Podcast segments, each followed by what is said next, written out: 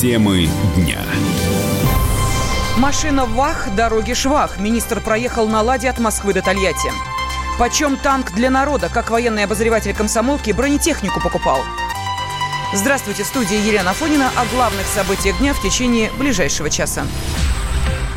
Глава Минэкономразвития Максим Орешкин рассказал о своих впечатлениях от поездки на форум в Тольятти на отечественные «Ладе X-Ray». Министру машины понравилось, а вот качество российских дорог не очень. На прямой связи со студией корреспондент «Комсомольской правды» Ольга Афанасьева. Ольга, приветствую тебя. С какими приключениями Максим Орешкин добрался до Тольятти?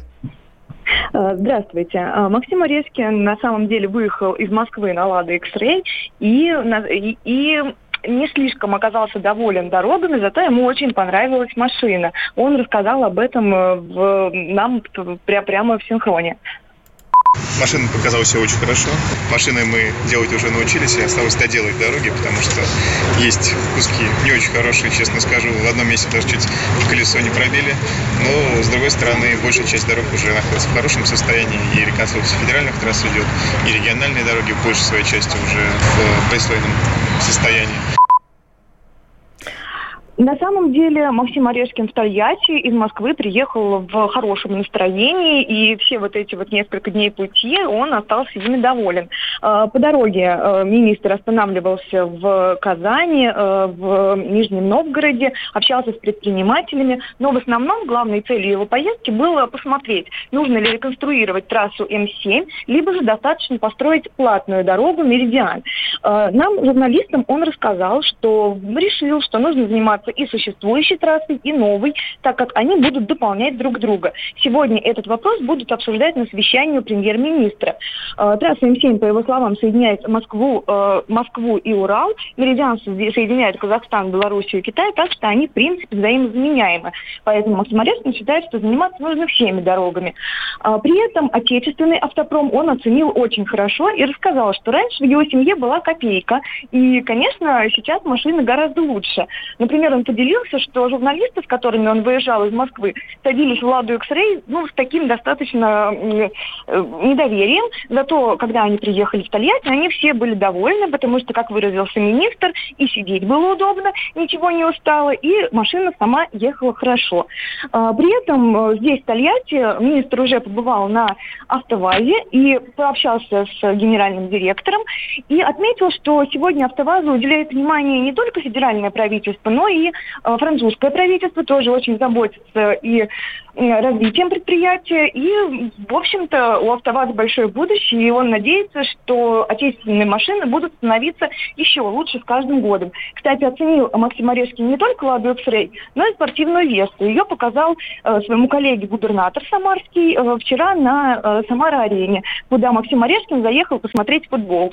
Он посмотрел и новую машину, и, в общем-то, сказал, что можно ездить на отечественных машинах и дальше. Главное, чтобы дороги становились лучше. Ольга Спас... Афанасьева, «Комсомольская правда». Елена. Спасибо, Ольга. Подмосковье два человека погибли при жесткой посадке вертолета. Одним из них оказался руководитель Игорь Никитин, который обучал Владимира Путина летать на дельтаплане.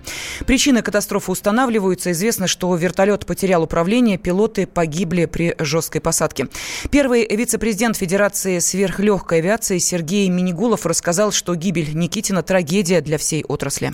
Моя задача была Игоря Валентиновича во всем поддерживать. Сейчас, конечно, все придется пересматривать, менять форматы работы. Вообще многое менять придется. И в первую очередь менять из-за того, что мы потеряли именно, как я его называю, глыбу нормативного правового предложения в отрасли. Никитин – это один из немногих людей, который понимает, как должна развиваться авиация общего значения и, и сверхлегкая авиация в нашей стране. Не у всех получается сложить пазлы такого единого видения, что же это такое, именно как отрасли. А он один из немногих, кто это мог делать.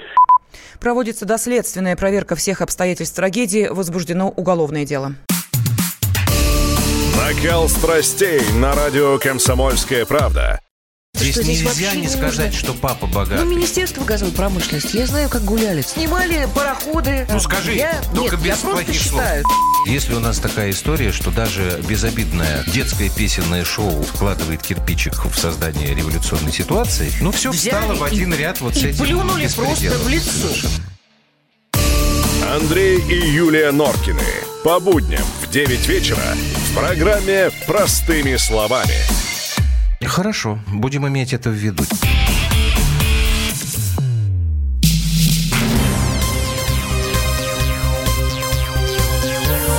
Темы дня студии Елена Афонина. В России могут упростить выписку наркотических лекарств на дому. С таким поручением к Минздраву обратилась вице-премьер Татьяна Голикова. Также ведомство должно направить в субъекты разъяснения о порядке перевозки наркотических и психотропных препаратов в аптеки и больницы. Как считает президент Лиги защитников пациентов Александр Саверский, врачи не перестанут бояться выписывать такие лекарства. Я думаю, что эта инициатива должна быть согласована с ведомствами, которые занимаются наркотиками, в частности, со Следственным комитетом, с которым сейчас много трений возникает, потому что врач, выписывающий на дому наркотики, это такое очень сложное действие. Поэтому я думаю, что последнюю точку должны ставить они. Вот. Но, в принципе, проблема обезболивания действительно существует. Врачи, к сожалению, продолжают бояться уголовной ответственности за преследование, за хранение, распространение наркотиков больше, чем за неназначение обезболивающего. Мы с вами ни одного такого дела уголовного не знаем, когда врач не назначил обезболивающего, человек там погиб даже в результате этого. А такие дела действительно есть, вот, но они не уголовные совершенно. Пока вот эти уголовные дела, когда врач не назначает лечение обезболивания, не будут страшнее, чем дела преследования за распространение наркотиков, я боюсь, что эта чаша весов у нас не изменится. Врачи будут предпочитать не выписывать наркотические вещества, потому что это связано с угрозой уголовного преследования.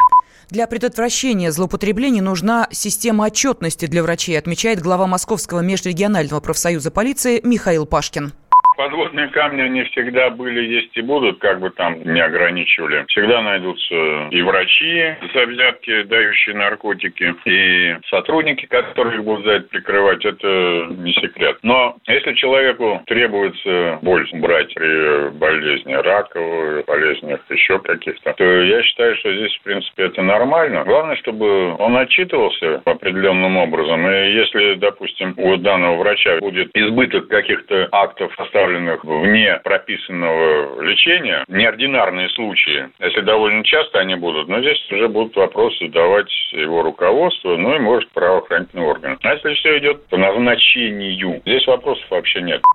Минздрав совместно с Росгвардией и МВД России также должны будут представить предложение о том, как можно оптимизировать правила хранения сильно действующих обезболивающих. Автомобили в России подорожали на 10% с начала этого года. Одна из причин – значительное повышение НДС. Цены выросли на такие популярные марки, как Volvo, Volkswagen, Audi, Mercedes и другие. Автоэксперт Андрей Осипов считает, что главная причина подорожания – политика автомобильных производителей последние годы, если мы говорим об иностранных производителях, они вынуждены были работать массово над снижением издержек. Кроме того, давайте не будем забывать про определенные шаги государства. А я имею в виду по сертификации автомобиля. Ведь сейчас э, в связи с установкой э, этой системы «Эра ГЛОНАСС» для того, чтобы новый автомобиль начать продавать на нашем рынке, необходимо разбить как минимум три машины, причем физически разбить эти автомобили, но и заплатить немалую сумму за проведение соответствующих испытаний и сертификаций. Ну и не будем забывать сбрасывать со счетов, скажем так, чисто экономические принципы. Несмотря на то, что сталь в последнее время несколько дешевеет, энергоносители, особенно у нас в России, существенно дорожают. Большая часть автомобилей, которые, по крайней мере, находятся в лидерах продаж, уже производится локально. То есть эти машины собираются на территории Российской Федерации. И, соответственно, издержки будут расти точно так же, как э, дорожают те или иные условия на территории. Все это происходит на фоне э, падения э, реальных доходов населения. Но это вовсе не означает, на самом деле, как бы это парадоксально не звучало, что производители будут делать свои машины доступными. Пора, когда они гнались э, прежде всего за объемами продаж и за завоеванием как можно большей доли рынка прошли. Они сейчас работают э, над э, повышением собственной прибыльности. В мае этого года продажи новых автомобилей в России снизились на 18%. Позже «АвтоВАЗ» ухудшил прогноз российского рынка. Автопроизводитель ожидает падения продаж от 3 до 20%. Радио «Комсомольская правда». Более сотни городов вещания – и многомиллионная аудитория. Керчь 103 и 6 FM. Эм. Севастополь 107 и 7 FM. Симферополь 107 и 8 FM. Эм. Москва 97 и 2 FM. Эм. Слушаем всей страной.